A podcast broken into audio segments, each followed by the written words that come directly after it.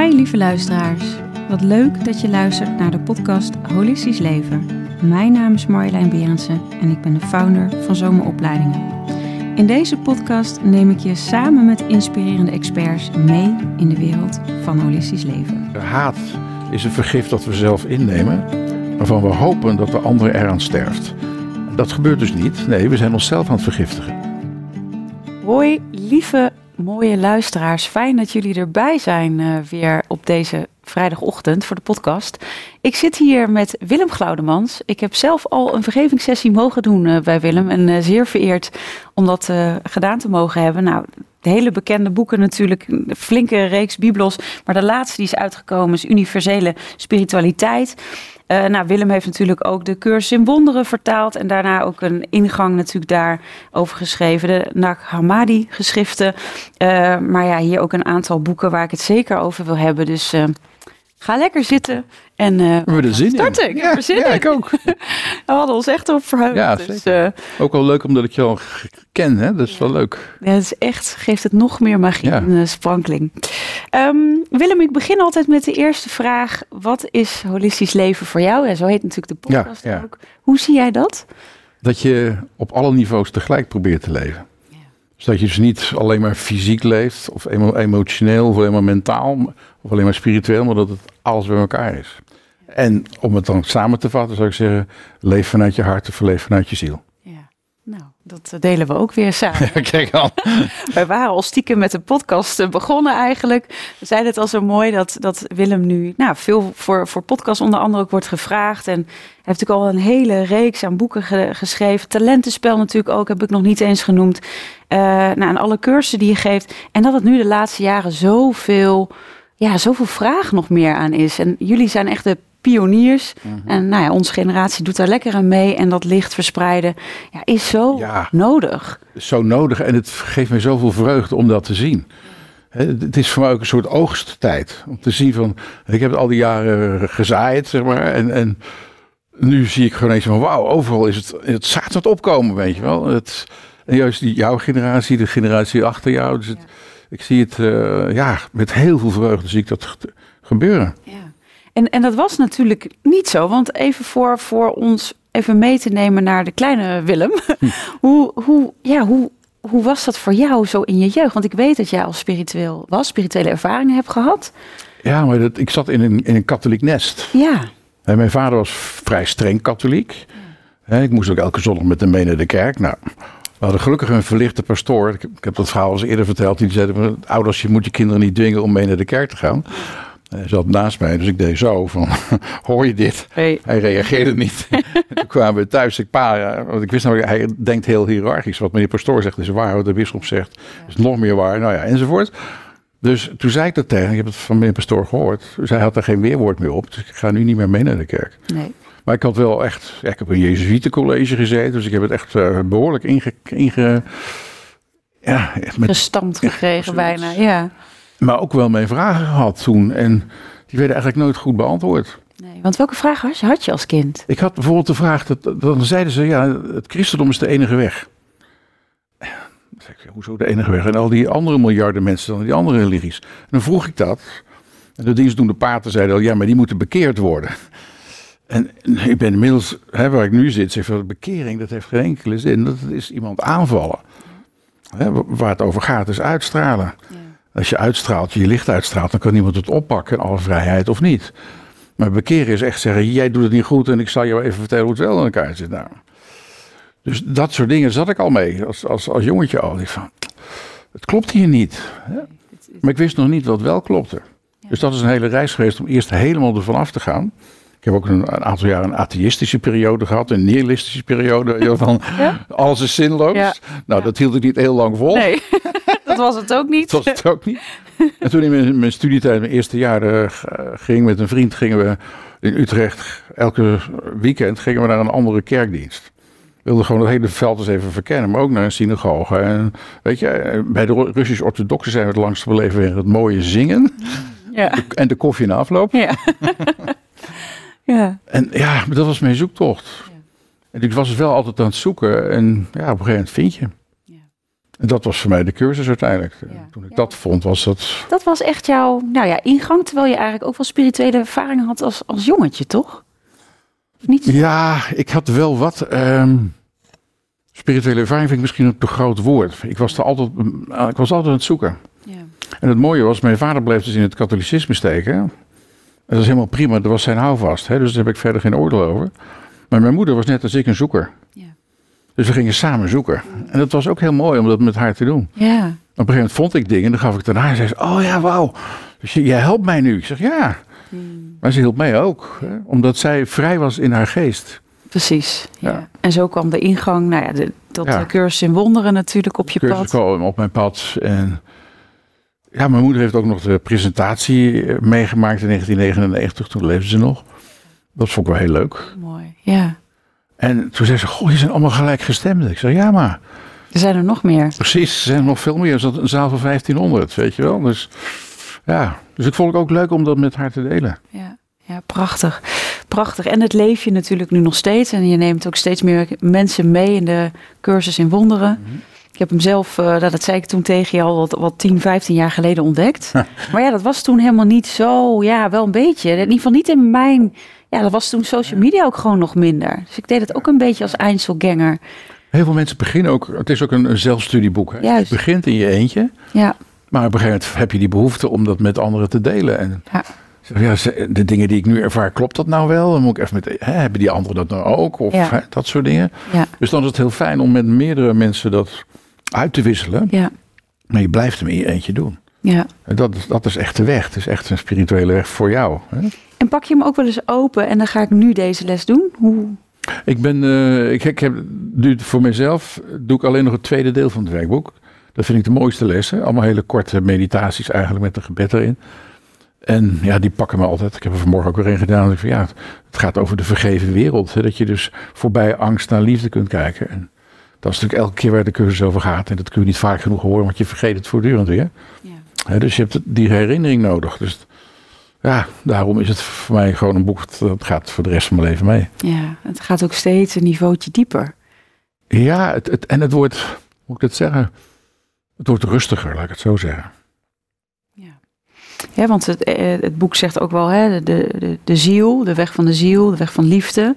En ego, angst, bestaat eigenlijk niet. Hè? Ja? Hoe, hoe, want dat zie je ook wel in bepaalde stromingen. Juist, ja, maar ego is er ook. Hoe, hoe zie jij dat? Ja, Wat is kijk. jouw ervaring? Eh, je moet heel, heel, heel duidelijk wezen over wat het ego nou precies Juist, dat is, dat is het belangrijkste. Eerste Ja. definitie. De eerste definitie, want er staan natuurlijk al- talloze definities over. En dan heb je inderdaad van, ja, het ego heb je nodig om hier te zijn. Nou, dat is een andere definitie. Ja.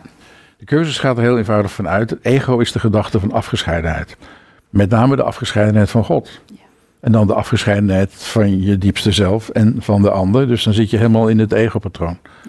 Het ego beschrijft natuurlijk wel als een, als een koninkrijkje op zichzelf... wat een nekje eromheen heeft gezet. Ja, ik, ik maak daar iets andere eh, metafoor bij van... het is een golf in de oceaan die voor zichzelf begonnen is. Ja. Maar dat kan ook helemaal niet. Nee, dat kan niet.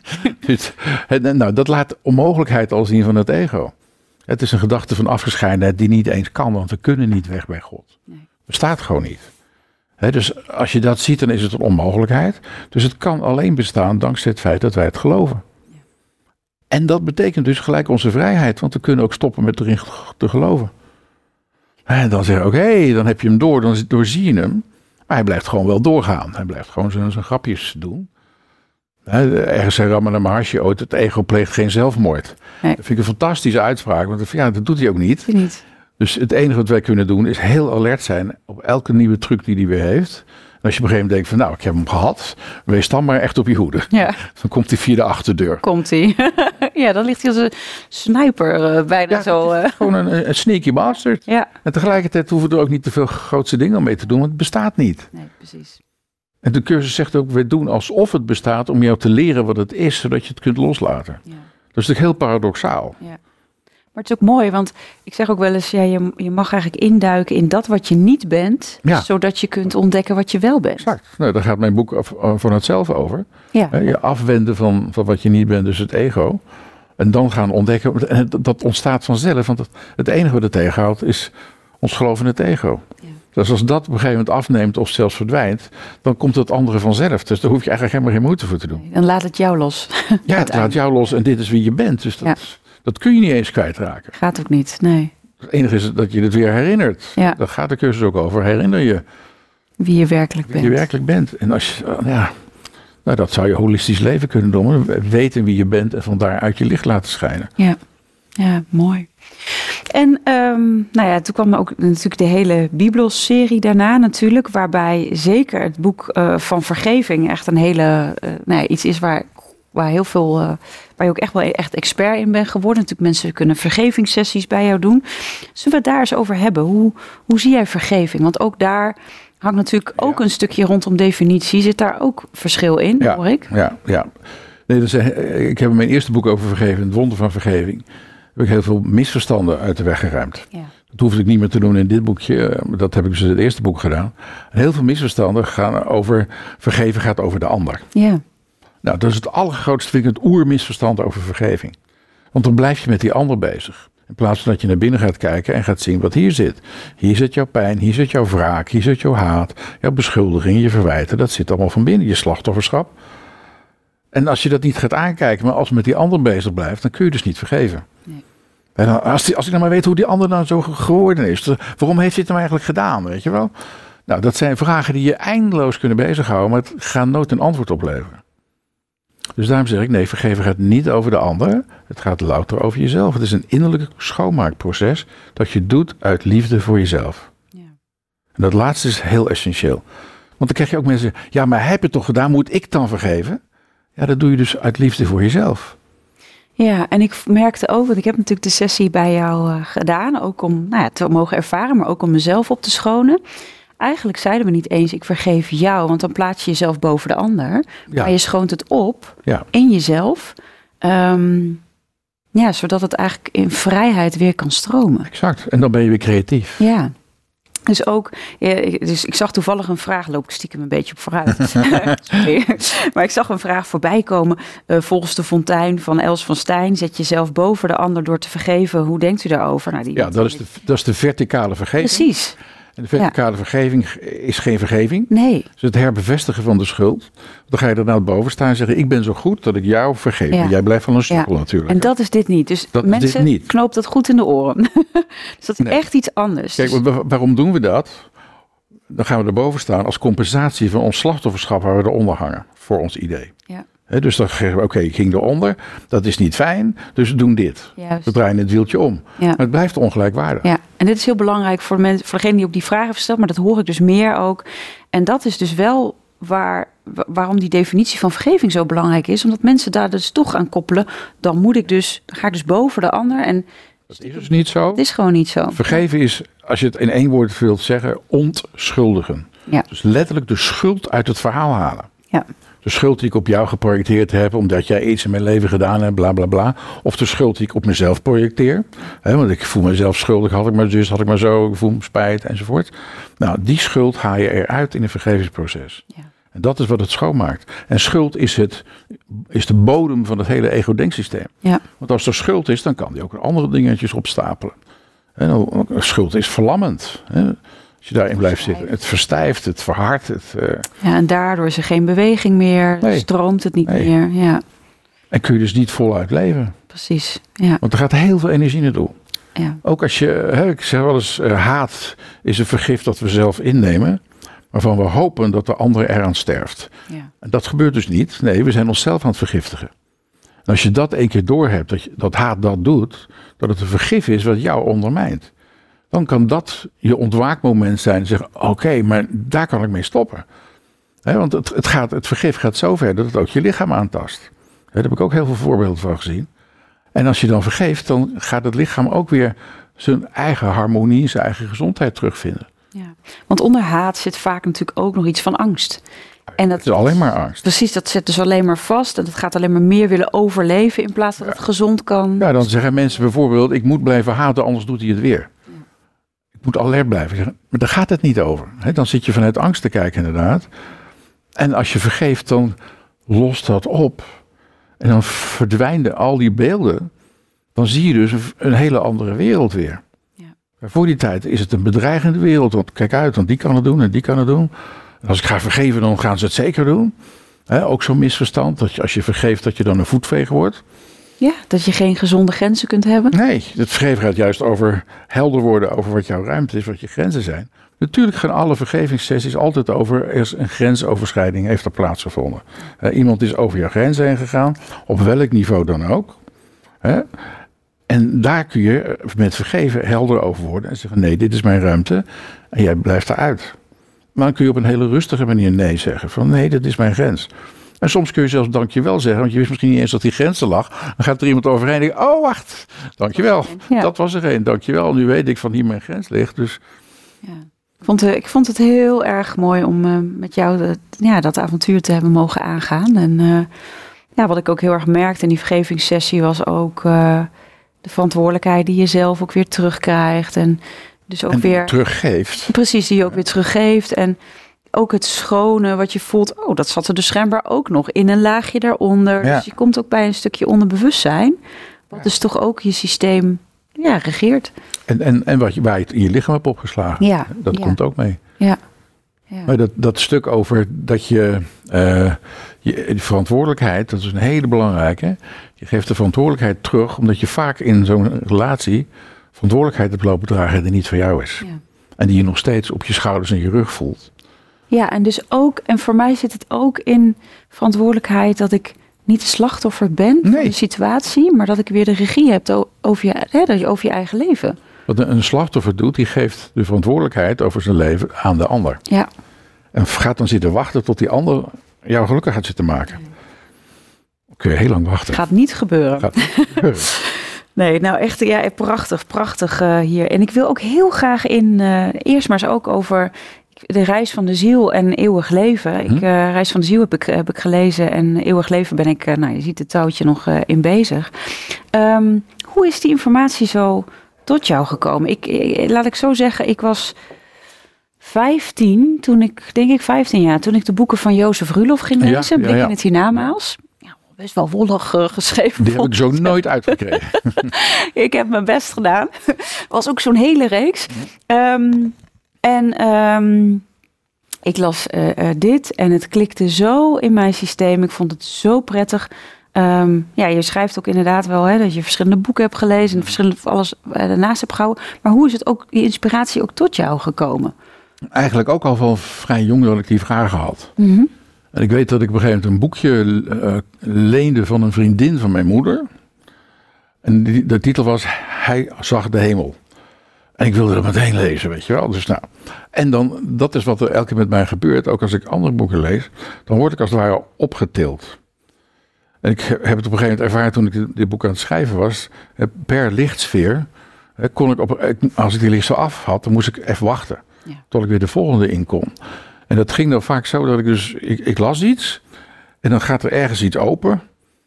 En dan kan ik als het ware daar rondkijken en dan weet ik het. Ja. Ik weet niet hoe dat werd, maar ja. Zo is het enige wat ik ervan kan beschrijven. Dat ik dan ineens zie en weet, oh ja, dit is nogal logisch. Natuurlijk zit het zo in elkaar, weet je, zo. En dan schreef ik het op en dan, nou, dan was, was zo'n lichtsfeer klaar. En dan nou, was het even stil. En dan kwam de volgende. En die had echt een, ja, een andere energie ook, zou ik nu zeggen. Dat, ja. dat zei ik nog niet toen ik het boek aan het schrijven was in 2011, 12. Maar dat zou ik nu zo zeggen. En het klopt wel, want ik kon gewoon dan niet verder. Nee. Het stopte even tot ik dan weer in een volgende laag kon kijken. Ja, een soort van opnieuw download. Dat je... I don't know. Ja, ja. want ik, het gaf ja, voor mij uh, heel veel rust ook. Uh, herkenning ook. Uh, ik heb ook wel, wel veel kunnen ja, reizen in die sferen. Um, even kort voor de mensen thuis. Um, ja, je hebt eigenlijk de, de, de de dertiende dimensie noem ik maar even, dat is dan de oerbron. Dat is niet echt. Ja, de, hè? ja, en dan heb je het goddelijke, het goddelijke, het al. Pure licht zonder iets anders. Ja, dat precies. Dat daar waar, liefde. waar we uit ontstaan. En dan zijn daaronder eigenlijk de twaalf ja, dimensies waarin wij in de derde dimensie leven. Ja. Een groot deel dan. Ja. ja Kijk, en als je dan je lichaam aflegt. Hè, gelijk, de dood bestaat niet. Nee. Hè?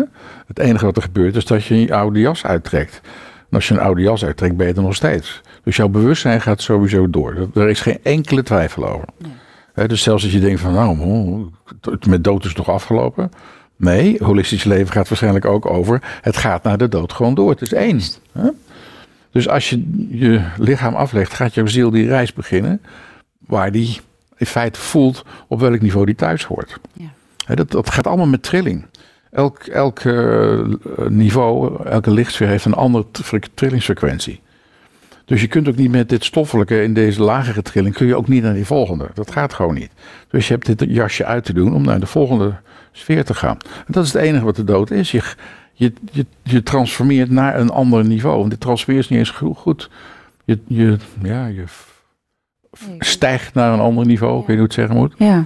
En je laat dus een trilling achter je en je gaat naar een andere trilling toe. En, en als we zo die, hè, dus de, de dertiende, daar, daar zitten we, uh, daar zijn we vandaan gekomen. Dus daar kun je ook een rechtstreeks verbinding mee maken. Maar is het dan ook dat je je ziel eigenlijk in allerlei deeltjes in al die verschillende dimensies dus hebt liggen? Hoe we zijn multidimensionale, ja.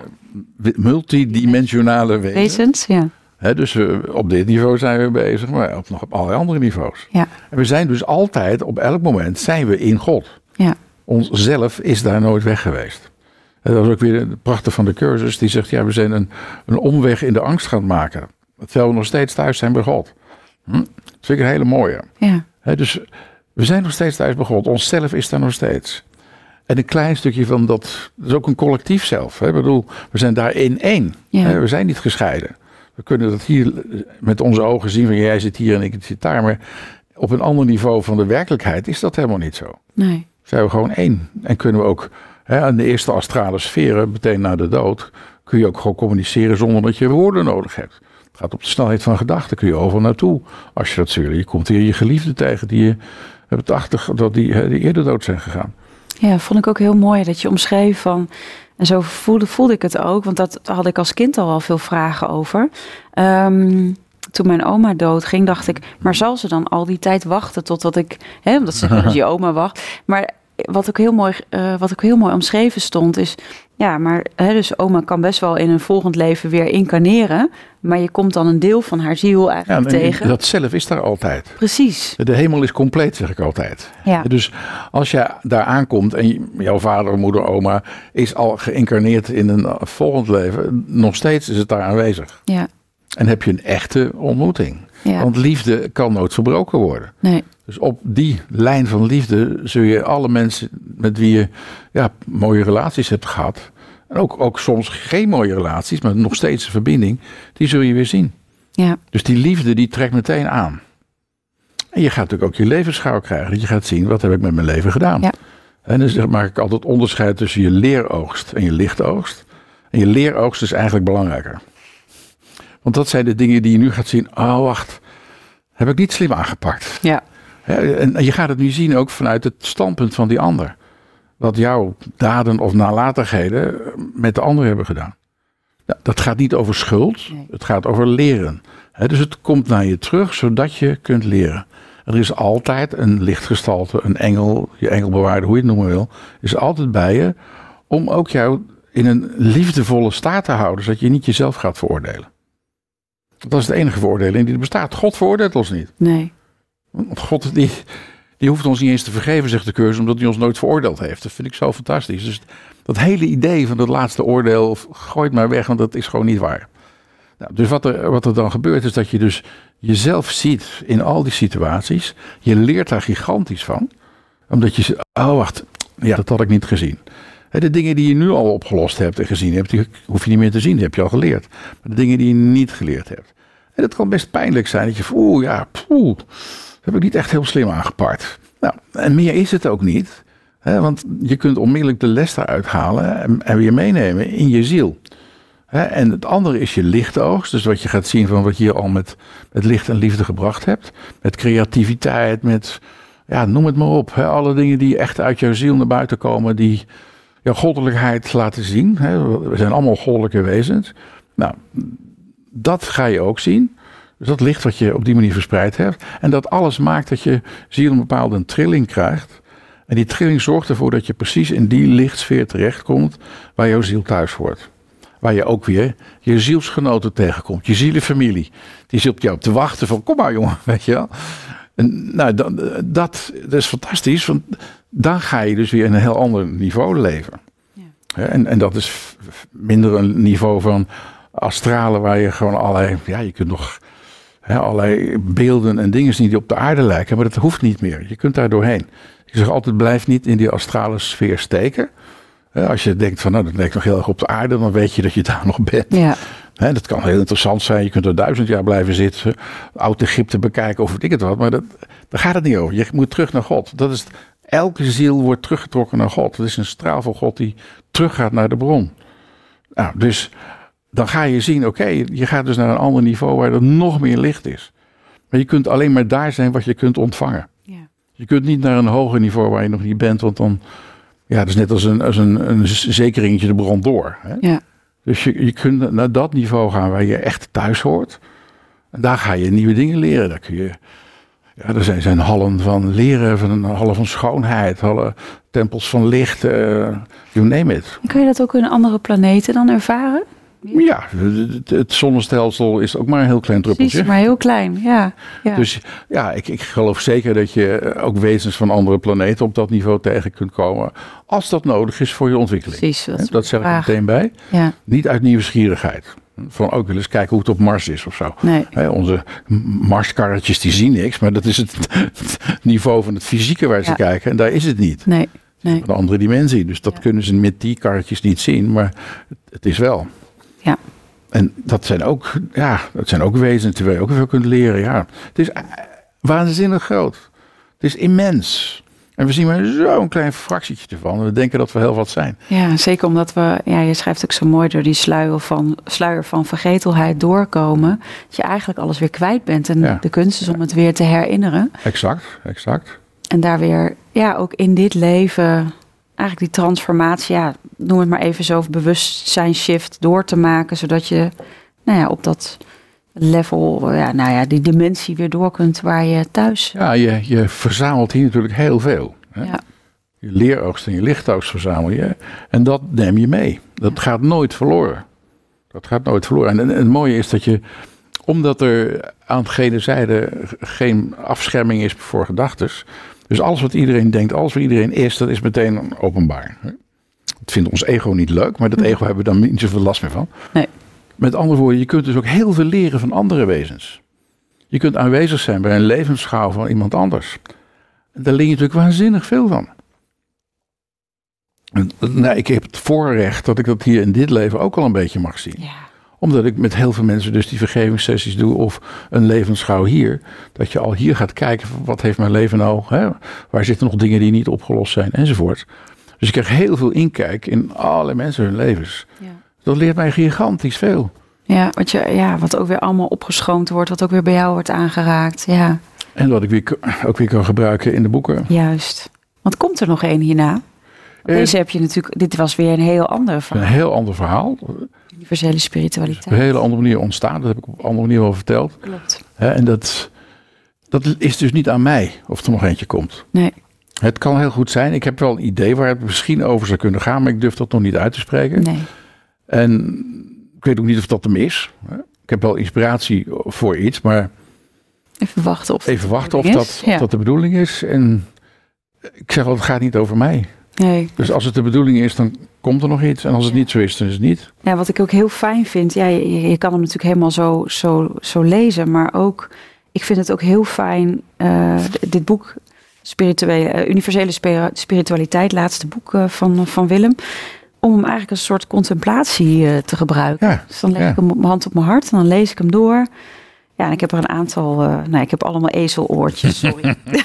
kan natuurlijk niet het is een gebruiksboek, hè? gebruiksboek. Ehm, maar ik merk echt alleen al zo'n stukje dat je weer dieper kan zakken en voelt dat hij niet alleen op mentale niveau binnenkomt, maar op al die lagen ja, wordt gedownload. En ik voel dan ook gelijk een soort van nieuw lijntje ook weer, of ja, nieuw lijntje, hetzelfde lijntje, maar weer, weer in een hoge trilling die wordt aangesproken. Ja. Heel, heel prettig ook weer. Dat zei ik in het voorwoord, dat, ja, dat, dat schreef zichzelf in het voorwoord. eh, Dat dit eigenlijk al ervan uitgaat dat we in een andere dimensie zitten. En dat afzonderlijke religies op dat niveau niet meer nodig zijn. Dat je dus wel universele spiritualiteit hebt. En iedereen kan natuurlijk zolang zijn, zijn vormen van zijn religie die hij geleerd heeft, gebruiken zolang dat nuttig is en behulpzaam. Er is niks mis mee. Maar het gaat verder. Je gaat op een gegeven moment voorbij al die vormen. En dan wordt het inderdaad universeel. En dan kun je gaan zien van oké, maar dit geldt dus voor de hele mensheid. Niemand uitgezonderd. Ja, ik vind het echt prachtig. Ik vind het echt heel, heel mooi. Ook weer heel inspirerend. En ik merkte ook door die tijd te nemen, door wat achterover Ja, te ja. leunen. Of ja, achteroverleunen is niet het goede woord, maar ik denk wat te vertragen. Voelde ik ook weer dat, nou ja, op een ander niveau is mijn cellen, mijn energieveld, die, die andere niveaus, die dimensies ook weer werden aangeraakt. Ja, Ja. En dat was in feite, ja, ik ben, eh, mooi dat je dit zegt, want ja, ik, ik heb het dus ook op deze manier gekregen en dan weet ik dus niet hoe het gaat werken. En dan hoor ik al van, van meer mensen die zeggen, ik heb het op een nachtkastje leren of weet ik veel. Hè? Dus die zeggen, ja, je kunt het wel in twee uur uitlezen, maar dan heb je niks. Nou, Ja? voor mij zit het echt in verdiepen. Maar dat is ook met de reis van de ziel en het eeuwig leven boek. Ja, de andere ook. Maar die, die spreken me dan weer aan, omdat het weer echt die multidimensionaliteit aanspreekt. Dat ik voel, oh, er worden weer stukken in mijzelf ook weer wakker. Ja. ja en, Reis van de Ziel is, is wat dat betreft, dat is een, boekje wat voor iedereen Ja. kan. Hè? Omdat het, eh, ja, het zijn korte hoofdstukjes over wat heeft de ziel nodig als die hier is. Ja. Hè, er zit een stukje vooraf waar de ziel incarneert en een stukje aan het eind waar die excarneert. Ja. Maar in feite gaat het over dat middenstuk. Ja. En daarom, ik vind het altijd erg leuk. Ik, soms hoor ik van mensen dat ze dit op hun school gebruiken Snap ik. Omdat het zulke kleine stukjes zijn over essentiële onderwerpen. Ik pleit altijd voor levenslessen op scholen. Nou, daar kun je dit boekje voor gebruiken. Ik heb dus van een aantal mensen gehoord dat ze dat ook doen. Prachtig. En dat vind ik dus ook wel heel fijn. Want ik, ik heb echt een hart voor, voor, voor jongeren van... Weet je, die komen nu hier in deze moeilijke tijd. Die hebben alle steun nodig die ze kunnen gebruiken. En ze kijken hier rond en denken, waar ben ik in godsnaam beland? Hè? Is dit voor een wereld? Wat is dit voor gekkigheid? Nou, Maar ook inderdaad, Willem, precies wat je zegt. Die, die nieuwe zielen die hier incarneren, zijn eigenlijk vaak de, de oude zielen ook weer. Hè? die, die weten... Weten weer zoveel Ja, maar daarom komen ze ook hier om ons te helpen ons bewustzijn omhoog te brengen. mee te nemen. Ja, Ja. Dat, zo voel ik dat ook echt Ze hoor. laten ook heel veel leren van de jongeren. Juist. Dus niet alleen hè, ze de ruimte geven.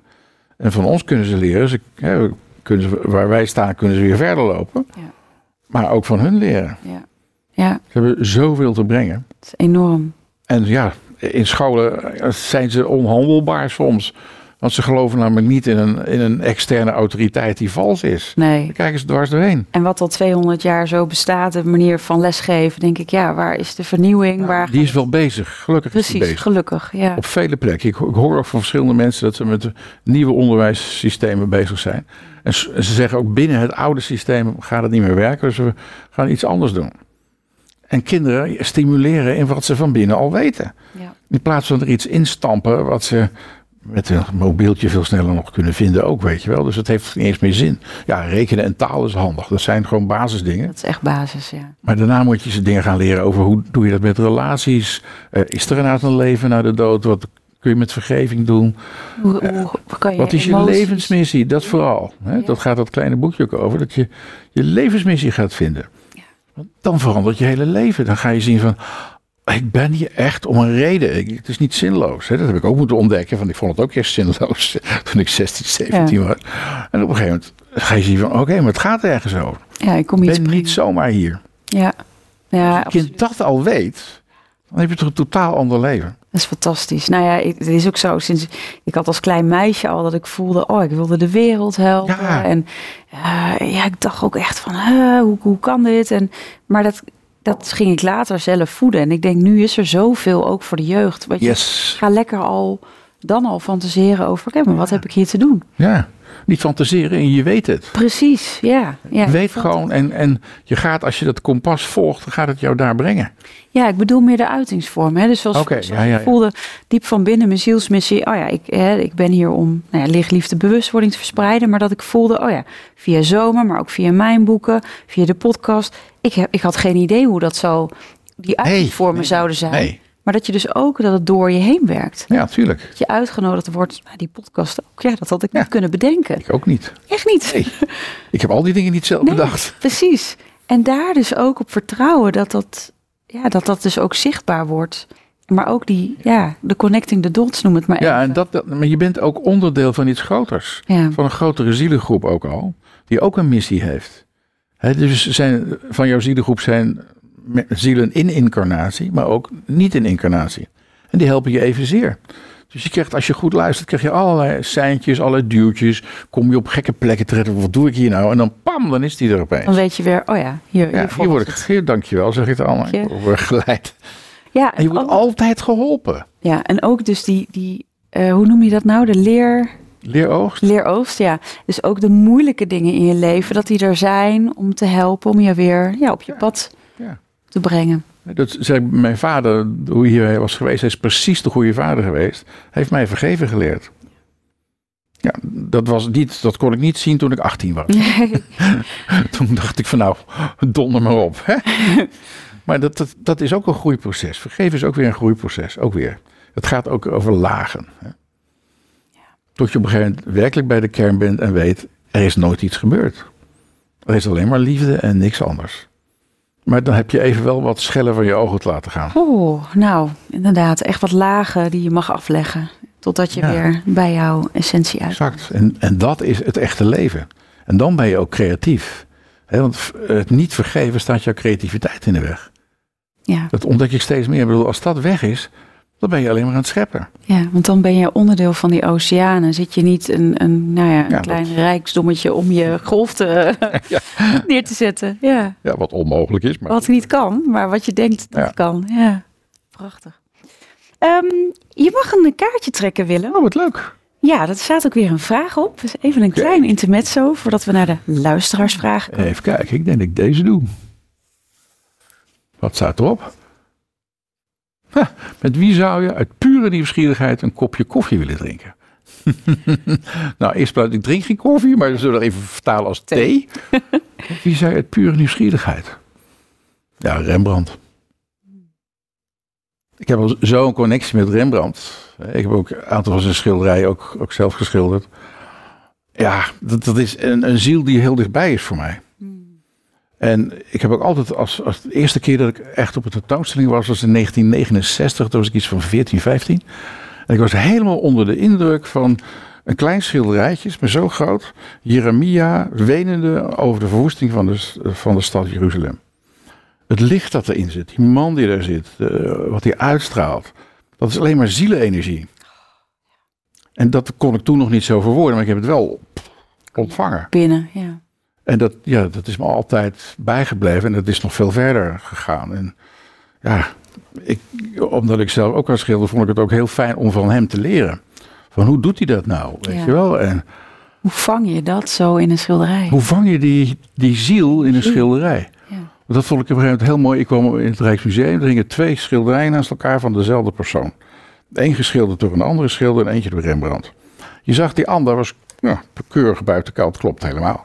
Maar daar zat de ziel in. Die leefde en die ander niet. Nee. Nou, dat is, dat is de grootheid van Rembrandt. Die, ja, die dat heeft. Die gewoon die zielenkwaliteit in zijn schilderij kan stoppen. Ja, kan vangen. Ja. Nou, met hem zou ik graag een kopje thee drinken om eens te horen van... Ik weet een beetje hoe doe je dit, maar vertel nog eens wat meer. Hoe ging dat? Hoe leg je die magie erin? Ja, ja en, waar, en, en, waar is die ziel nu? Ja. ja. Die is natuurlijk ook ergens in een van de volgende sferen. Die, die is, is verder ingewijd en tot op een hoger niveau. Dus dat zou ik ook graag, ja, dan gaan we dus een kopje thee drinken aan gene zijde. Dat lijkt me nou, nog leuk. Lijkt me mooi. Dan, dan, kom ik graag uh, erbij zitten. Ja, je bent welkom. Dank je. mooi, heel mooi. Um, heel wat vragen van luisteraars. Ik weet niet of we overal aan toekomen. Maakt ook niet uit. Maar um, hier eentje. Kun je mensen die zijn overleden nog vergeven voor hen dat zij vrijer terugkomen bij het incarneren? Dat, dat gaat niet over hen, het gaat over jou. Juist. Je kunt ze nog zeker vergeven als jij dus voelt dat er blokkades in jou zitten over die persoon. Ik heb mijn vader ook na zijn dood weer vergeven. Hè? Dus dat dood is daar absoluut geen enkele belemmering. En ik kan me ook nog voorstellen dat je daarmee ook, als, als jouw stuk eraf is, je bent nog steeds energetisch verbonden met elkaar. Dus als het bij jou weg is, dan zal het bij de ander ook gevolg hebben. Ook in dit leven, maar ook in het volgende leven. Ja. Maar je doet het niet voor die ander wederom. Hè? Je doet het voor jezelf en niet om die ander nou te helpen.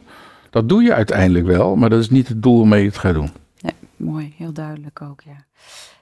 Um, zijn talenten niet voorgekomen, voortgekomen vanuit je ego of gaat het dieper? nou, dit is al een leuke vraag, want in feite geeft hij zelf het antwoord. Het gaat natuurlijk veel dieper. Ja. Uh, ik zie als je ziel incarneert met een bepaalde missie, dan krijg je dus ook alle talenten daarbij om die missie te vervullen. Anders zou het een hele rare aangelegenheid zijn. Je mag hier bijvoorbeeld uh, mensen gelukkig maken door kunst, maar je hebt geen kunstenaar nee. in je, in je als talent. Geen talent, nee. Dus zo werkt hij niet. Dus het is een liefdevol universum. Dus als jij met een missie hier komt, dan krijg je dus vanuit dat niveau, vanuit zielsniveau, krijg je je talenten erbij. Nou, waar gaat het dan in ons leven over? Dat we die talenten dus ook in ontwikkeling gaan brengen. En niet, dat is een hele mooie parabel van Jezus, onder de grond stoppen. Dan gaan ze niet groeien. Nee. Als je gaat uitgeven, dus met letterlijk gaat geven, dan vermenigvuldigt het zich. En dan ga je ineens dingen zien die van wow, dat heeft mijn talent allemaal gedaan. Wow, dat wist ik helemaal niet. En die gaat maar verder en verder, weet je. En weet ook dat je een, een, een heel getalenteerd wezen bent. Je hebt zoveel talenten. En met het talentenspel kijken we er altijd naar. Dan gaan we eruit van het heilige getal 12. Dat je 12 talenten hebt. En dat je die hier in het, in het leven neerzet om je missie te vervullen. En dat er ook talenten zijn voor jou. Om, om jou gewoon ontspannen te geven en, en leuke dingen te doen. De ene heeft een muzikaal talent, dat moet toneel op. Maar de ander heeft gewoon een muzikaal talent voor zichzelf. Ja. Gewoon voor, voor, ja, voor je ontspanning, voor, voor plezier met anderen te maken enzovoort. En je gaat ook zien dat talenten altijd ervoor zorgen dat je andere mensen leert kennen. Ik heb eens in een, in een koor bijvoorbeeld gezeten, of op de kunstacademie hebben dingen gedaan. En dan leer je dus door zo'n talent, leer je andere mensen kennen. Dat is zo vreugdevol als je dat gaat zien. Ja, eh, misschien gelijk nu we het over die talenten hebben, sluit deze vraag mooi bij aan. Waarom ben je begonnen met het talentenspel? Dat was letterlijk omdat ik mijn missie nog niet had. En ik zag al die talenten en ze gingen allemaal een andere kant op. Ik dacht, ja, wat moet ik nou? ik, was, al bijna klaar met mijn proefschrift, maar ik zat, dit is het niet. Maar ik, ik kan schrijver worden, ik kan therapeut worden, ik kan kunstenaar worden, ik kan theoloog worden, psycholoog, whatever. En dat was zoveel dat ik van ja, waar gaat het nu over? Nou, en toen kreeg ik dus gewoon een innerlijk beeld. Ik had toen nog een ronde keukentafel, dat is heel veel jaar geleden. En ik zat aan die tafel, ik deed mijn ogen dicht en mijn talenten gingen zo om me heen zitten. Als figuren. En toen kon ik met ze gaan praten. En zei de kunstenaar onder andere in die tijd van ik ben er voor jou, je hoeft niet met mij de wereld in. Inmiddels is dat gegroeid, maar toen was dat heel duidelijk. En dat was een opluchting. Ik dacht van, jee, moet ik ook nog die talenten? En moet ik ook nog... Nee, die was er voor mij, voor mijn ontspanning. Ah, nou. En zo gingen ze allemaal, vertelden ze iets. Toen dacht ik daarna van, hè, dit, dit, wat, wat wonderlijk, dit werkt. Nou, toen kreeg ik dus echt ook weer zo'n download. Heb ik 60 archetypen, ik wist niet eens dat het archetypen waren, 60 archetypen van talent opgeschreven. Kaartjes van gemaakt en er kwam ook een spelbord bij. En ben ik gewoon met vrienden gaan, gaan oefenen en kijken. En toen ontdekte ik van, het werkt dus niet alleen voor mij, het werkt voor die anderen ook. Als je talenten in beeld hebt en je kunt er vanuit je koningschap, want dat, dat is de metafoor waarmee we werken, dat je vanuit je koningschap je talenten regeert, ga je kijken wat heeft het talent nodig, waar kan ik hem voor inzetten, uh, waar heeft hij nog iets te groeien. En, en dat is zo verrijkend en dat maakt je heel veel bewust van hoe je in dit leven je dingen kunt doen, omdat je gaat zien, oké, dat talent doet dit voor mij. Ik zeg altijd, als je je talenten weet, S'morgens ga even zitten. Het kan een meditatie zijn. Je kunt de les uit de cursus doen, maar je kunt ook dit doen. Dat je even gaat zitten voor welke taken sta ik vandaag? Dat je dan die talenten erbij roept die dat met jou gaan doen. Dan neem je ze dus van binnen in je bewustzijn ook al mee. Dan zeg ik ook altijd, ga even halverwege de dag op, opnieuw naar de wc op een rustig plekje. En ga even kijken, hoe is het dan met ze? Gaat het allemaal lekker? Hebben ze nog iets nodig? Er moet eentje bijgestuurd worden. Nou, dat doe je dan. En aan het eind van de dag bedank je je talenten voor wat ze voor jou die dag gedaan hebben dan hou je het ook levendig. Hè? Want anders heb je talentenspel gedaan en weet je je talenten, maar dan zakt het weg. Zakt het weer weg, ja. Dan, uh, ja. Oké, mooi, dankjewel. Um, je bent de vertaler van het abstract te maken van spiritualiteit, zodat iedereen het begrijpt. Zijn er nog dingen in de spiritualiteit wat je zelf nog niet begrijpt? Dat zou ik dan niet weten natuurlijk, als ik het zelf niet begrijp. maar ik stel hem wel. Dat ligt dan buiten mijn bereik natuurlijk. Ja. ja ik, ik, wat ik daarvan kan zeggen is dat, dat je gewoon, omdat je inzichten die je gekregen hebt gaat leven, krijg je weer nieuwe inzichten. En zo ontwikkelt het zich. Ja. Als je die nieuwe inzichten weer gaat leven, krijg je weer nieuwe inzichten. Dus je kunt niet weten wat er over de horizon ligt, maar je kunt wel zien wat er nu is. En de inzichten die je nu hebt, als je die gaat toepassen, dan gaat het je al heel veel brengen. En verder weten we het niet. En hoeven ook niet te weten. Nee, misschien ook wel met het nieuwe boek wat je gaat downloaden, dat daar weer iets nieuws in komt. Dat zal zeker, dat is met deze ook zo. Dus dan leer je ook. Leer je ook weer, ja. mooi. Ehm, waarom zouden we de dualiteit willen overstijgen? Juist vanuit dat aspect weten we wat geluk is in de wereld. Hm. Als we alles als één zien, hoe kunnen we dan dat ervaren? Oké, met het eerste te beginnen. Ja. De dualiteit overstijgen wil eigenlijk zeggen het, ego overstijgen. Want het ego is van dualiteit gemaakt. En overstijgen wil daar zeggen dat je het doorziet, durft aan te kijken, doorziet en er dan uiteindelijk nee tegen zegt. Van nee, dit gaat me niet helpen. Nou, als je daar bent, je hebt dus, en dat gaat over elk onderdeel van je leven. Hè? Ik bedoel, denk je ook, je hebt het schoongemaakt en dan komt er daar nog eentje. Ja. dat is duidelijk. Dus dat is je proces. Dat, dat is je groei in bewustwording. En op elk niveau krijg je daar weer de inzichten bij die erbij horen. En als je die weer gaat leven, wat ik net al zei, dan ga je weer verder. Maar het tweede deel van de vraag ben ik even vergeten nu. Ja, dus juist vanuit dat aspect weten we wat geluk is in de wereld. Als we alles als één zien, hoe kunnen we dan dat ervaren? Nou, door dat één zijn wat je hier voelt naar buiten te brengen. Er is een hele mooie wetmatigheid. Hè, geven en ontvangen zijn in waarheid één. Komt uit de cursus. Dus als jij weet dat je vanuit eenheid, vanuit liefde, vanuit creativiteit wil gaan leven, ga dat dus geven. En door het te geven, weet je dat je het ontvangen hebt. Ja. Pas door, door liefde te geven, weet je dat je liefde bent. Ja. En door eenheid te geven, weet je dat je eenheid bent, dat je verbonden bent. Dus het gaat echt om het leven en het geven. Als je dat doet, dan, dan krijg je het weer terug. Dan zie je het gewoon onder je ogen gebeuren. Ja. En dat geldt voor al die dingen. Wil je vertrouwen, geef vertrouwen. Ja. Dan krijg je vertrouwen terug. Ja, mooi. Um, oh, ik krijg hier... Kijk hoor, ja, af en toe zitten er wel wat vragen bij. Ik zit even te kijken wat nog echt... Uh... Ja, hier misschien. Dit is wel grappig. Is het, um, is het goddelijk vragen om dingen bij je weg te nemen. Ook niet een soort ontkenning, het niet durven aan te kijken, maar juist uit handen te willen geven. Moet je even het begin van die zin. Want Is het goddelijk vragen? Het goddelijk vragen? Om dingen bij je weg te nemen. Oh, ook niet een soort van, oké, ja, oh, ja, snap hem ook. Ook niet een soort van ontkenning, het goddelijke. Nee, nee want je, als je het ziet, hè, dan kun je inderdaad, hè, dat zeg ik altijd, uh, vanuit de cursus ook weer, je brengt de illusie naar de waarheid en niet omgekeerd. Dus wat je doet is de dingen die je in je binnenwereld ziet, waar je denkt van, mm, waarschijnlijk is het ego, nou waarschijnlijk kun je vaak weglaten. Ja. Dat breng je naar het licht. En dan hebben we een heel mooi gebed erbij. Hè, van, ik vraag je aan het licht, wilt u met uw licht dit duistere wegschijnen? En alle gevolgen ervan ongedaan maken. Nou, dat is wat je doet. Je draait het dus niet om. Je gaat niet het goddelijke hier naartoe brengen. Nee, je brengt het zelf. Ja. En je brengt het in het licht en dan kan het verdwijnen. Ja. Dus dat is volgens mij de. Ja, andere kant op. Ja. ja. En hier de, de laatste vraag die ik uh, nog ga stellen. Um, is alleen maar kijken naar je ego niet heel erg saai? Soms is het toch ook heel erg leuk om in je ego te stappen, te genieten van die gave auto die je hebt gekocht, bijvoorbeeld. Ja, als je dat wilt, doe dat. Ja. Dus ik, maar maar wees helder over wat je aan het doen bent. Je kijkt naar het ego omdat daar allerlei gekkigheid is.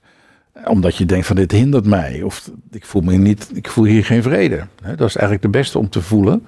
Voel ik vrede of niet? Nou, als je geen vrede voelt, dan zit je ergens in het ego. En als je dan weer naar vrede wilt, dan heb je dat aan te kijken. Maar doe dat niet alleen. Doe dat met liefde en met een lichtgestalte. En dan kan het oplossen. En natuurlijk mag je genieten van een mooie auto of van een mooie schilderij of iets anders. Ja, het is, wel, het is wel mooi. Dat hoor je natuurlijk wel meer. Even, ja, dat, dat, dat mensen denken dat spiritualiteit een soort van opgesloten in je kloostertje nee, is. En helemaal, dat was vroeger zo. Precies. De kluizenaars, hè, die ja. in een stelletje lieten inmetselen en zo. Nee, dat is niet meer zo. Het is juist belangrijk dat wij het in deze wereld doen. Dat we hier ook veel te geven hebben. En juist in deze tijd, als ik dat nog even mag zeggen, dat, hè, waar heel veel angst opgewekt wordt, is het juist ontzettend belangrijk om aan de kant van de liefde te blijven staan. En dat doe je door gewoon uit te stralen wie je bent.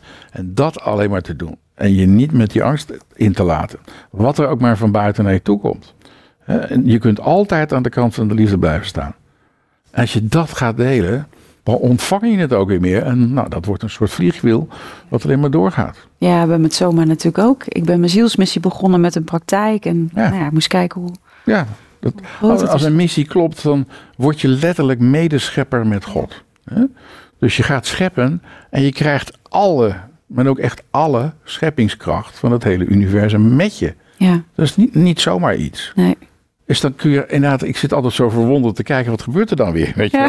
Gebeurt er daar weer iets? Gebeurt er- Ik denk van, wauw.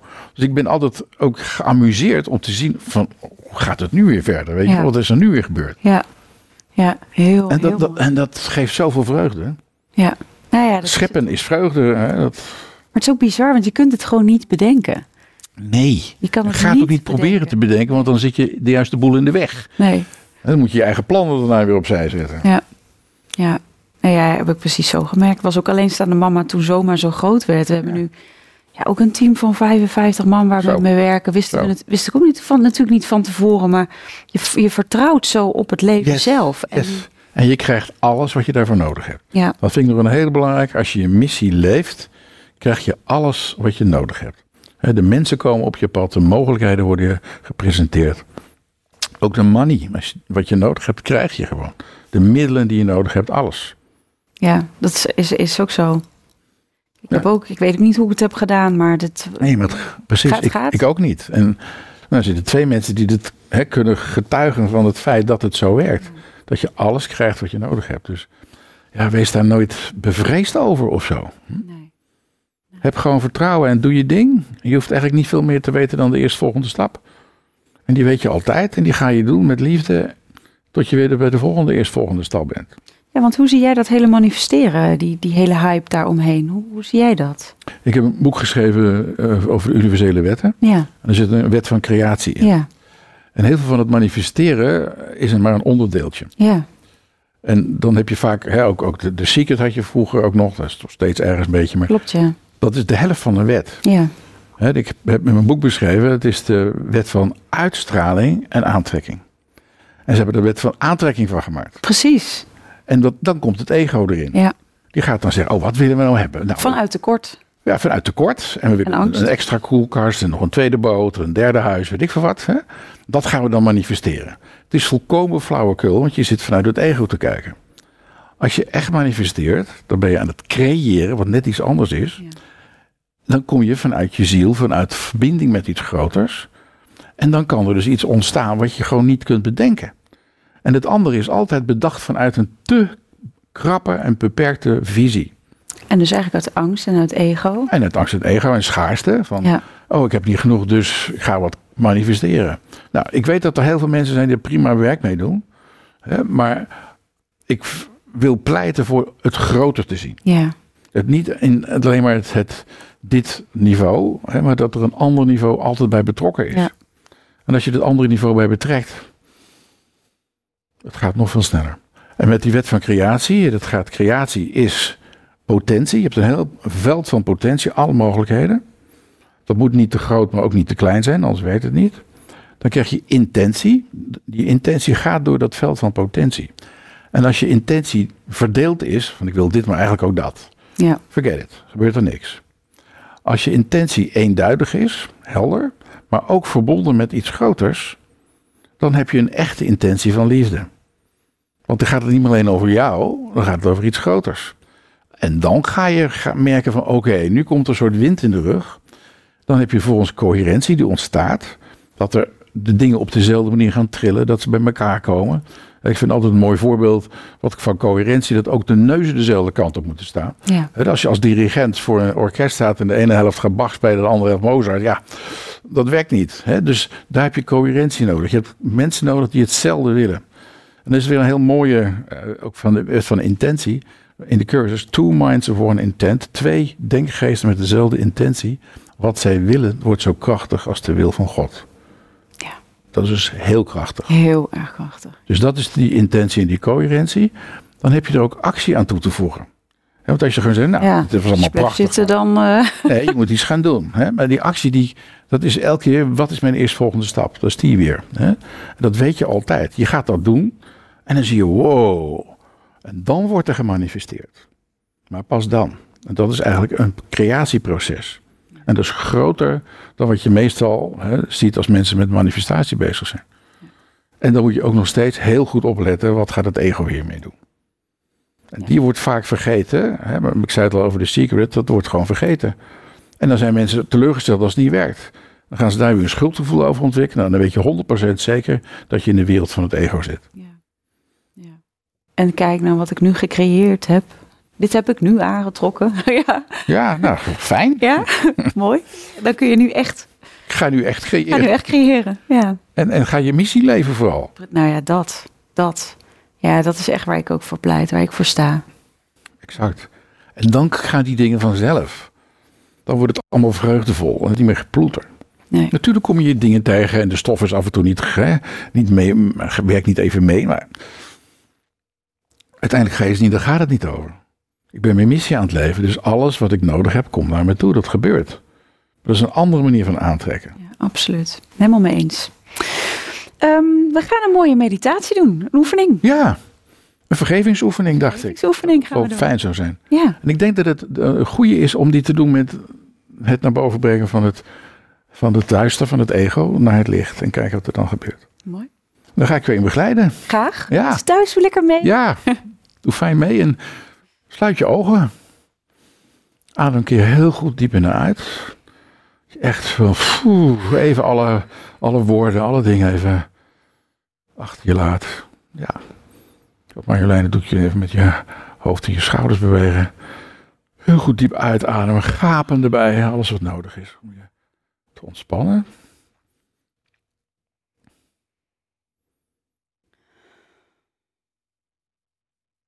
Nou, misschien heb je al aan iemand gedacht, we het over vergeven hadden. Nee, dat geldt ook voor de luisteraars. Van, je hebt waarschijnlijk gedacht, nou, dat is, zou fijn zijn als ik daar iets meer schoonmaakwerk kan verrichten in deze relatie. Nou, kijk eens even, gewoon heel objectief, zonder daar je naar over te voelen. Wat is daar gebeurd in die relatie?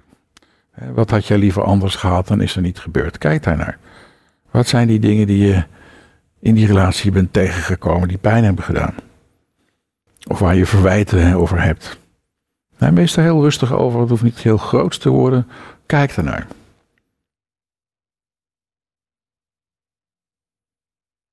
Ja, het kan zijn dat het over grensoverschrijdingen gaat. Het kan zijn dat je niet gerespecteerd bent in jouw grenzen. Dat je niet gezien bent wie je werkelijk bent. Dat zijn vaak de grote pijnpunten in relaties.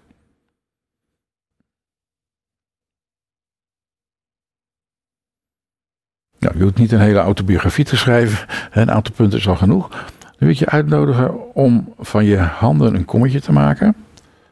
En daar deze dingen in te leggen. Dus je projecteert al die gedachten over die relatie in je handen.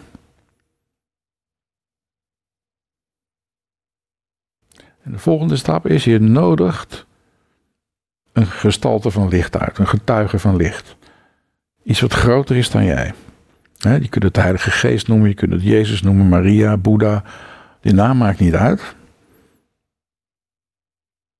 Als je die aanwezigheid voelt, je nodigt hem uit, je hoeft verder niets voor te doen, alleen maar uit te nodigen. Dan breng je je handen naar boven en legt wat jij in jouw handen hebt in de handen van deze lichtgestalte. Dan ligt het dus letterlijk niet meer in jouw handen. Dan kun je het laten gaan. Dan kun je nog het gebed bidden. Wilt u met uw licht dit alles wegschijnen Alles wegschijnen. en alle gevolgen ervan Alle gevolgen ervan. voor alle betrokkenen Voor alle betrokkenen ongedaan maken? ongedaan maken. En dan adem je uit. Je kijkt wat er gebeurt. Je kunt zien dat het verhaal aan het verdampen is. En dan open je je handen weer en kijkt wat daar ingelegd wordt. Een boodschap, een symbool, iets wat jou helpt Een inzicht wat je krijgt over die relatie. Of dat je ineens weer ziet, maar ik was ook onschuldig, die ander was onschuldig. En dat breng je dan vervolgens naar je hart. En je ademt nog een keer goed door. Dat je het echt naar binnen haalt, voelt oké.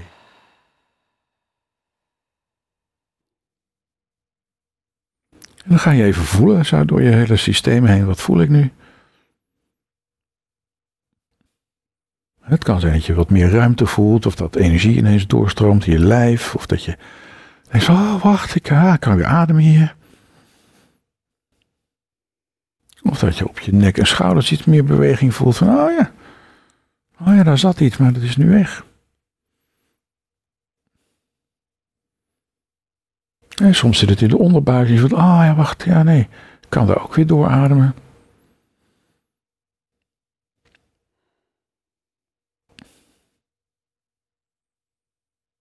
En als je klaar bent, dan kom je weer met je aandacht hier terug.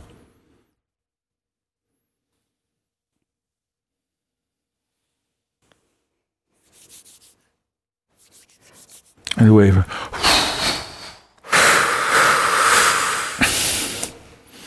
Ik zie nu al die huiskamer die Mooi. Iedereen ja. doet lekker mee. Ja. Dankjewel. Ja, ik vond het heel prettig. Wat heb je ervaren? Ja, ik had toevallig gisteren een, uh, een e-boeltje, een, een, een, dingetje met mijn uh, partner. en um, ja, ik, uh, wat ik ervaarde was, nou is dat zo, dat ervaren wat, waar hij in mijn ogen dan mijn, mijn grens over ging. en um, ja, dat werd daar zo in, het legde ik zo in mijn handen. En toen voelde ik eigenlijk al dat diegene die ik uitnodigde, dat, het, mm. dat er al zoveel licht ook naartoe kwam. dus dat was eigenlijk, dit was nog een extra iets. Van, van oh ja, dat moeten we nog even doen om voor de vorm. Maar ook echt, ja, je geeft het, ja. Ook om zelf te weten dat jij het niet meer in de handen hebt. Dat scheelde ook, want het was ook echt zo, oh ja, mijn handen eronder vandaan en weer terug. En dan, nou ja, dat gebed vond ik heel prettig, om dat dus ook hardop na te zeggen. En um, nou ja, daarna voelde je dus wat er in je handen werd gelegd. En toen voelde ik inderdaad dus ook al die onschuld. En oh ja, dat zijn eigenlijk twee ego-stukken die op elkaar reageerden. Ja. Wat meer is het niet. Verder is er niks aan de hand. Er is niks aan de hand, niks gebeurd. Er is niks, oh ja, dat wordt Letterlijk niks er is niks gebeurd, hoor ik. En dat legde ik in mijn hart. En uh, ja, toen voelde ik vooral hier, schijnbaar heb ik hier dus wat opgeslagen even. En dat, uh, oh ja. ja, rondom mijn maag, uh, ja. Ja, het lichaam doet ook mee. Hè? De ontspanning breidt zich uit. Breidt zich uit, ja. Dus ik voelde echt uh, ja, het gelijk stromen. Maar het is eigenlijk heel, heel simpel, heel eenvoudig. Ja, en je kunt dit op elk moment doen als er een ibeltje is. En ja, ik noem even ibeltje. Ja. heel mooi, nee, dat is mooi. Ja.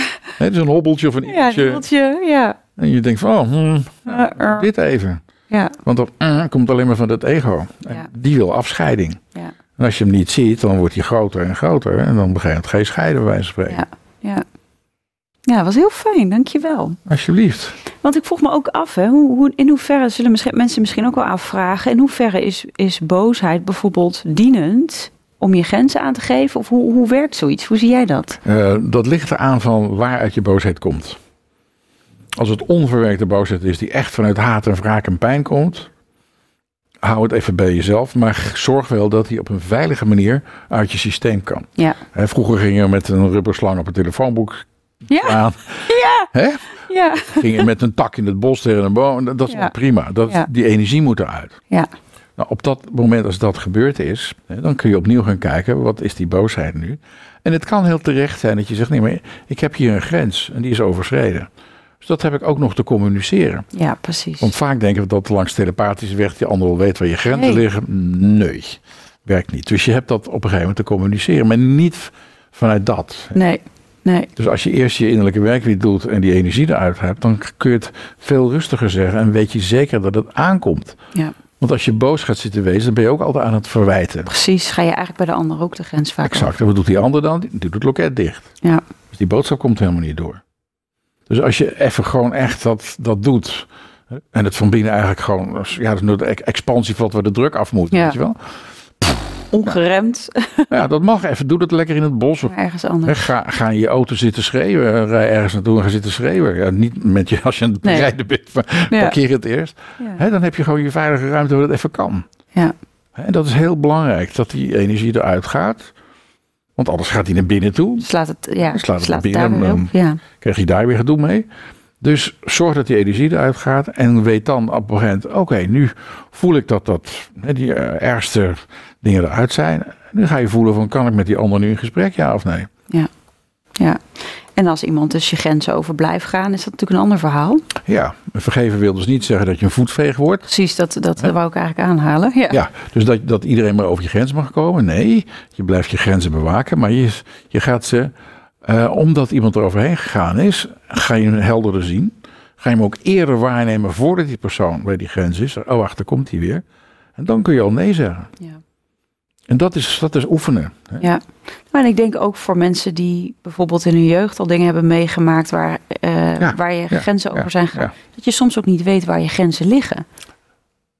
Ja en nee. Je hebt die grensoverschrijding gevoeld. Op, op, fysiek niveau, op emotioneel niveau. Je hebt hem gevoeld. En als kind ben je niet bewust, dat klopt. Maar als volwassene weet je wat dat kind ervaren heeft. En vergeven gaat ook altijd, je neemt dat kind mee in dat proces. Je bent eigenlijk voor dat kind dit aan het doen. Ja, En, en die vreemdsessies, als je met de andere persoon werkt die naar je toe komt, dan trek je eerst die grens om je heen. Ja. En daar in die grens is het veilig, in jouw cirkel. En daar kun je ook dat kind toelaten, wat die pijn heeft gehad. ja, En dan kan die persoon, over wie het gaat, vader, moeder, broer, zus, wie het ook is, oom, tante, komt naar je toe en jij zegt, daar moet je blijven staan. Ja. En dan kun je die dingen uitspreken wat je liever had gehad, wat niet gebeurd is. En dan kun je die verwachting over die ander loslaten. En uitademen, nou, je hebt het meegemaakt. ja. En dus, maar dan ben je eigenlijk heel erg lief voor dat innerlijke kind. Dat Ja. innerlijke kind heeft die pijn ontvangen. Hè? En die kon toen nog niks. Die wist ook niet van grenzen. Maar jij nu wel inmiddels. Hè, Maar je neemt dat kind dus daarin mee. Zegt, het is veilig nu. Je bent bij mij. We hebben ook nog die grote geel om ons heen. En die ander kan naar me toe komen. En ik ben er voor jou. En we gaan nu uitspreken wat eigenlijk had moeten gebeuren, maar wat niet gebeurd is.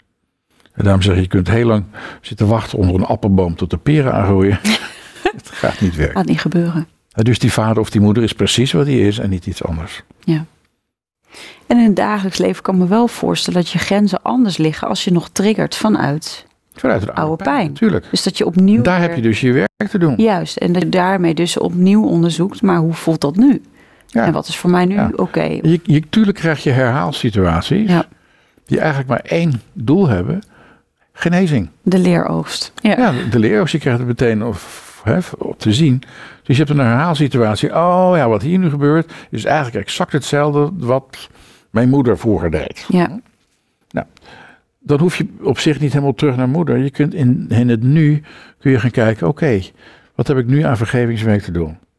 Als ik getriggerd word, gaat het over mij, niet over die ander. absoluut. Dat is heel duidelijk. Nou, dan heb ik dus naar binnen te kijken. En wat is nou mijn pijn? Nou, dan kun je deze doen. Of je kunt zeggen, ik had liever gehad dat jij, en dan in positieve termen, hè, mij gerespecteerd had, mij gezien had. Maar dat was niet zo. Daar word je realistisch. En nu kan ik die verwachting over jou loslaten. Ja. Dat kun je dus op elk moment doen. Ja, wat ik ook heel mooi vond, is, is daarna had je nog eh, dat je op een gegeven moment ook diegene nog een mooie Ja, ja, ja. intentie, mooie een zegen. zegen mee mocht geven. Ja. Dat je dus eerst gaat kijken, kan ik die ander accepteren? Ben ik ertoe bereid? Ja. En je gaat kijken, ben ik bereid om de onschuld van de ander te zien? Of zie ik dat nu? Wat meestal het geval is, als je die dingen opgeruimd hebt, dan is er ineens niet, ja, natuurlijk is die ander onschuld. ja, precies. En dan kun je ook die zegen meegeven. En dan beweegt die persoon weer van je weg. En dat kan dus ook iemand zijn die al overleden is. Ja, dat, eh, die vraag die. Ja. eh, ja. Dus die kun je ook, dan zeg ik altijd, op het levenspad. Waar dat ook maar is. Hè. Die Ja. ander beweegt zich weer op zijn levenspad van jou weg. Waar dat ook maar is, aan deze of aan gene zijde. Nee, dat maakt niet uit. Dat maakt niet uit. Mooi. Prachtige oefening. Mensen laten even weten hoe je deze Ja. oefening ook hebt ervaren. Ehm, we, gaan al, eh, we gaan zo richting een einde, een afronding van de podcast.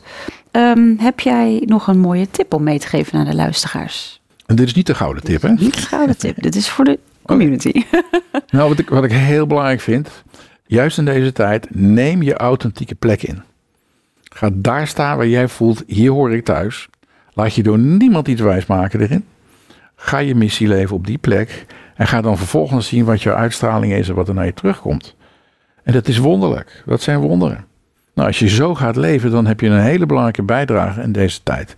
Want daar gaat het over, dat we aan de positieve kant gaan staan en dat blijven uitstralen als tegenwicht tegen alle andere dingen die er zijn. Daar is Christina van Draaien ook heel helder over. dat is wat we te doen hebben. Dat is je geschenk aan de hele mensheid. Dat is niet gering, maar daar moet je gaan staan en dat gaan doen. Dan heb je die uitstraling en dan gebeurt er ook iets. Dat is allemaal wat alle lichtwerkers worden op dit moment met elkaar verbonden. Ja. overal zie je het ontstaan. We hadden het er net al over. Het is nu veel meer dan in 1990 of 85 toen ik ermee bezig was. Het, het is groots. Het is heel groot. En dat gaat maar verder. En dat is hoe het kantelpunt gaat ontstaan. Dat op een gegeven moment de krachten van het onlicht hier niet meer kunnen. Ja. Omdat er zoveel licht is. Waar licht is, kan geen duisternis meer zijn. Prachtig.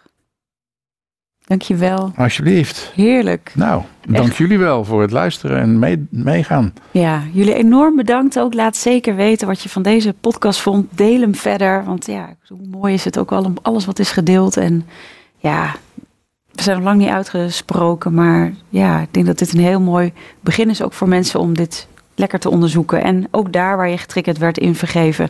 Ga daar lekker mee aan de slag. Ja. Dankjewel voor het kijken. Dankjewel voor het luisteren naar de podcast Holistisch Leven. Holistisch Leven is een prachtige ontdekkingsreis. We reiken je graag de tools en kennis aan om je in deze reis te begeleiden. Ben jij door deze podcast geïnspireerd om de volgende stap richting een holistisch leven te zetten? Kijk dan op onze website www.zoma-opleidingen.nl voor meer informatie over de cursussen en opleidingen die we aanbieden. Je kunt je daar ook inschrijven voor onze nieuwsbrief. En vind je deze podcast leuk? Volg ons dan via je favoriete podcast-app of abonneer je op ons YouTube-kanaal. Zo verspreiden wij samen meer licht, liefde en bewustwording. En maken we de wereld een stukje mooier. Tot volgende week!